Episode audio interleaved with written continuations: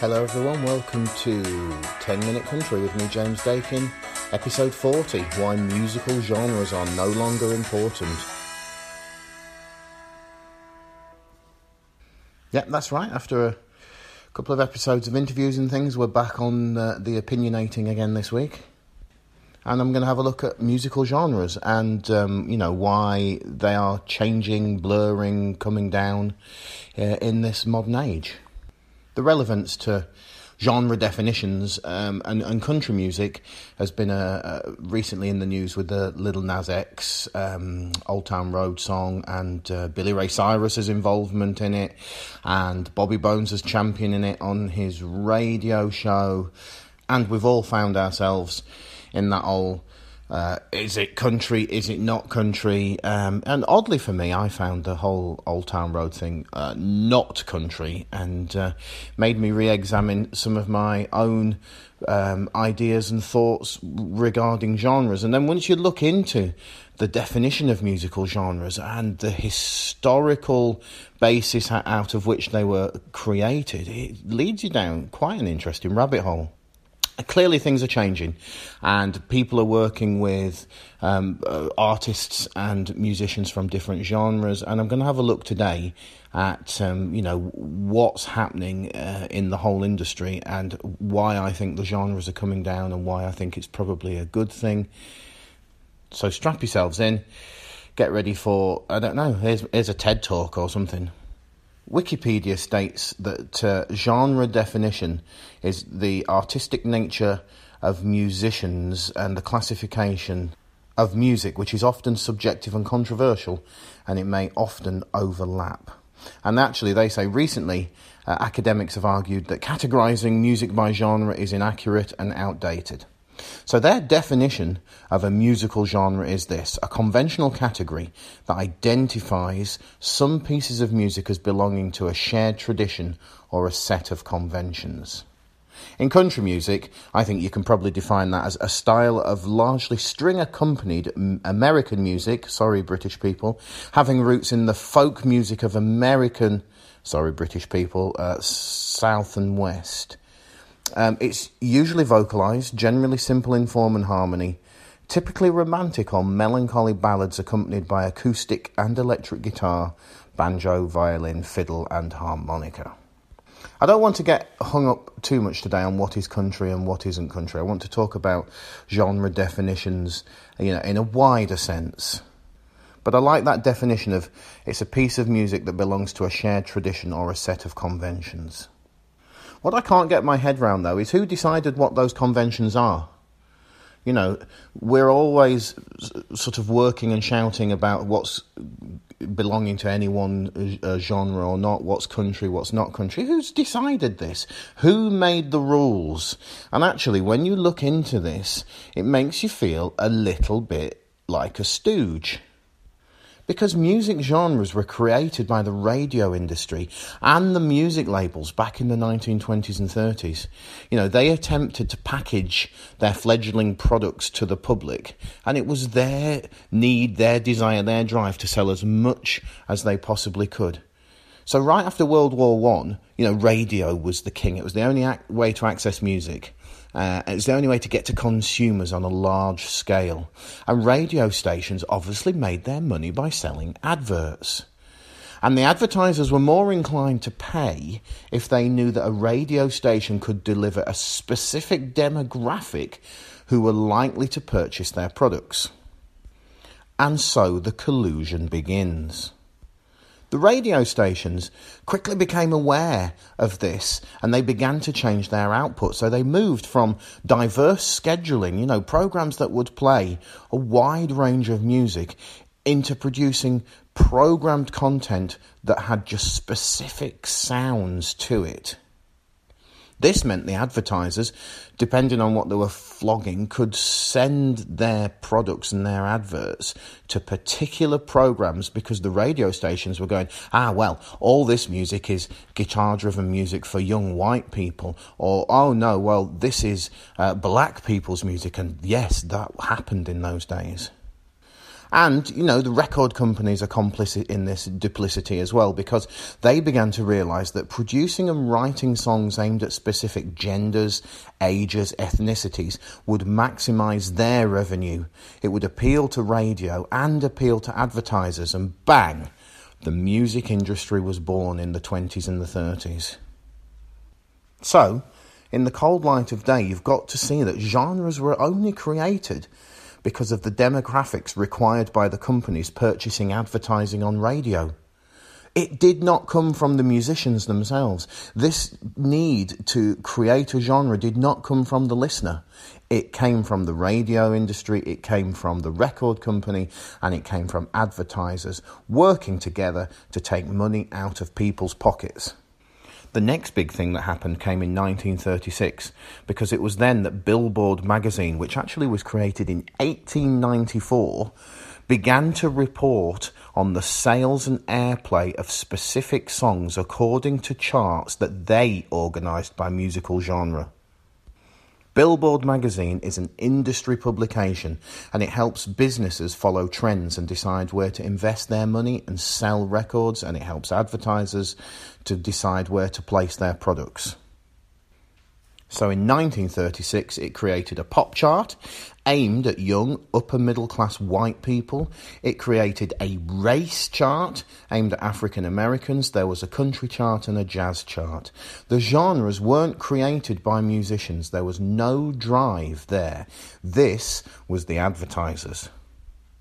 But as we can see in our modern uh, times, people are inherently tribal, and the idea of genres cemented in many people's imaginations, and, and they started to become proud to belong to a particular tribe. You know, and for decades, people have become accustomed to only being lis- willing to listen to one type of genre or style of music, and I am the perfect example of this.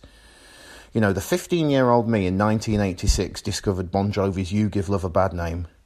Um, that opened a massive door for me, and within a month, I was listening to Def Leppard, Judas Priest, Iron Maiden, and a very fledglingly young uh, Metallica. Uh, and for the next 10, 15 years, I proudly sort of defined myself as a heavy metal fan. Uh, and, and within that, I listened to rock, AOR, MOR, soft rock, hard rock, thrash, everything, all the subgenres of heavy metal. I was obsessed with it. I was proud. I was contemptuous of all other forms of music.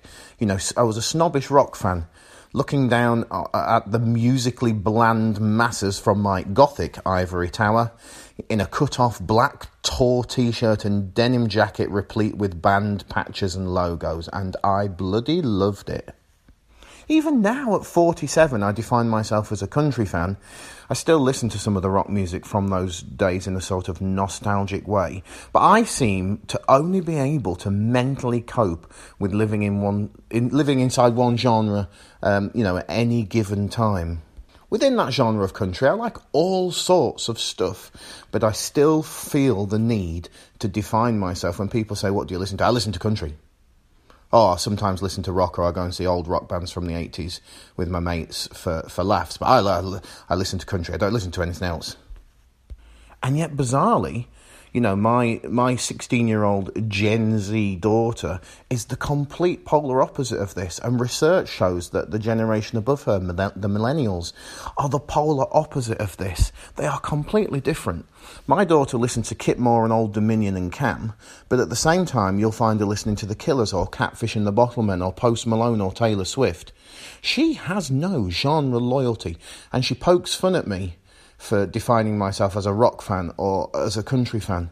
There's no blinkers on her, and she has no wish to belong to any one musical tribe, and it makes me wonder why. I think there are a number of reasons. Some of them have come from musicians themselves. So, musicians have become increasingly ambitious and are increasingly cross pollinating with each other.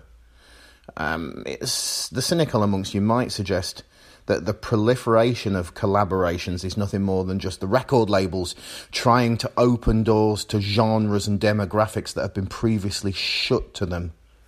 But there is an undisputable wave of musical invention uh, sweeping through the, the record industry. You know, Ryan Adams, boo, covered Taylor Swift's 1989 album in its entirety. Miley Cyrus has worked with The Flaming Lips. Lady Gaga worked with Metallica. Nick Cave worked with Kylie Minogue. Jay Z and Linkin Park. Drake and Adele. Clean Bandit and Elton John. Rihanna and Coldplay, will.i.am and Mick Jagger, Dappy and Brian May have all worked together in the past 10, 15 years creating new sounds, creating blurred genres. Where did this start? If you want my honest opinion, it started back in 1986 with Aerosmith and Run DMC. You know, I I was a massive rock fan at that point, big Aerosmith fan.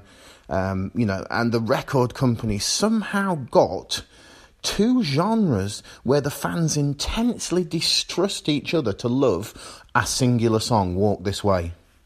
That to me, that one song, that one collaboration is patient zero for the blurring of the musical industry and the genres that have since so you know it's quite sort of uh, symbolic really that uh, in 1936 Billboard magazine created genre, the genre charts and in 1986 exactly 50 years later Aerosmith and Run DMC began to bring it down Nowhere is this more in evidence than country music, where you get people like Maren Morris working with Zedd.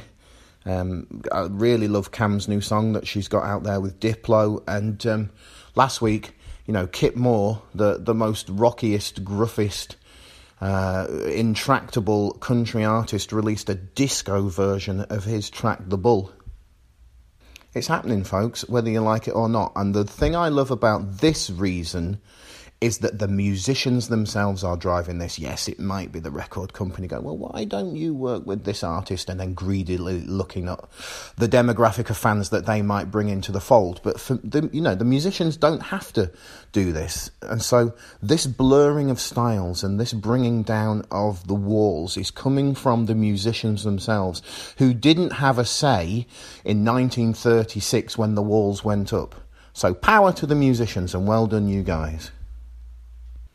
The head of um, Columbia Records, Sam Potts, went on record as saying that millennials are the first generation to literally have the entirety of the world's music collection at their fingertips. So platforms like YouTube and Spotify have broken down the barriers as well. Uh, they've removed the need for radio, TV, and magazine influencers. You know, people like me. um, you know, and he went on to say traditionally fans consumed music that was served to them by gatekeepers and tastemakers. But now, because we live in a disconnected economy, they're more likely to be influenced by their friends, celebrities, and social media. Um, I would say that the only limit on your ability to, to discover music now is just time. Because for me, everything is out there. You, you just have to have the time to find it. So it's clear that the rise of social media, the rise of streaming, has also had a hand in um, you know bringing down the genre definitions. Look at Spotify; they now produce playlists for specific moods, times, and emotions. You can get a playlist Spotify to listen to at the beach you can get a playlist Spotify to put on at the weekend. You can get one for a dinner party. You can get one for a coffee break. Uh, and people like my daughter uh, and the millennials above her have changed their listening habits so they don't necessarily listen to individual artists anymore. They listen to music to create a mood for the time they are living in. And maybe this is the Instagram society wanting to, you know, to live in that moment and to have the perfect um, experience. And so they've started to listen to music based on what they are doing and not who is producing the music. Alongside this, um, companies like Apple have created things like the shuffle culture, in which you can just create your own radio station tailored to your own personal likes and needs. You know, and again, this has removed the need for someone else to tell you what to listen to. But the byproduct of that is that it's brought back this idea that the individual song is king. We've moved away, I think, as a society from listening to particular artists or whole albums. And the whole idea of singular songs creating moods and moments has become um, important to people again. And this suits country music uh, incredibly well because I think alongside things like the Nashville TV show and the C2C festival, Shuffle culture has put the emphasis back on the glory of the single song again. And country music has always been about the single hit song rather than about the intricacy of putting a well crafted album together. That idea of a concept album or a well crafted album is more, for me, is more uh, something that belongs to the rock genre. The whole existence of the town of Nashville is predicated, even to this day, on the bedrock of that eternal search for the next big hit. You know, and I think millennials can see the beauty in a great one off country song like Cam's Burning House or Maren Morris's My Church without feeling the need to delve any deeper into those artists' back catalogue. So the song, once again, a bit like it was, say, in the 50s and 60s, is now king. And the, the, the whole idea of a complete album, um, you know, isn't in vogue anymore. Artists are starting to release songs one by one. Look at Delta Rae, they're releasing one song every Friday this month. Other artists have gone back to just releasing EPs, four, five, six shot blasts, rather than full albums. And I'm not saying this is a good thing because, you know, I still am a fan of the 12, 13, 14, no more than 14 track album. Um, and so I don't like particularly this move towards just one single songs, but, you know, I can see that my daughter does, and, you know, she is the future of the music industry. But the musicians themselves are changing. Look at someone like Lukas Nelson. He is the epitome of the very modern uh, recording artist, and yet his music is undefinable. That he does not belong to any one genre. You know, you can listen to a track of his like Running Shine, which is pure Americana, but then find yourself listening to Die Alone. Uh, 70s influence rock and roll, Rolling Stones. It segues into Forget About Georgia, uh, which is essentially a blues or a gospel song. And I had the privilege yesterday of listening to a new a stream of his new album, and there's a song on there called Where Does Love Go, which is just pure Roy Orbison. The very final song on his new album, Turn Off the News, is a song called Stars Made of You, which made me think of Neil Diamond. What genre does Lukas Nelson belong in? And does it even really bloody matter? Well, it does for sales to a certain extent, because if the record company can't market him to a certain demographic, then, you know, he runs the risk of falling between the stools. But to me, he is a very modern reflection and the very epitome of where the music industry is going. He's unconstrained, he is undefined, and he just produces the music that's in his soul.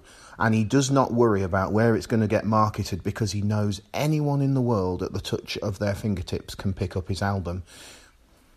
And that, my friends, is, I think, where we are going as um, a society and our musical taste and the way we consume music. I think thanks to social media, there are endless ways to express yourself now. Um, and I think music has lost its tribal importance. Things like sexuality, gender, political leanings, and other diverse definitions have risen to the fore in these increasingly fractious times. And perhaps uh, consider this that genreless music is actually maybe one of the few things left still holding us together as a society whilst we squabble like little kids in the playground about everything else.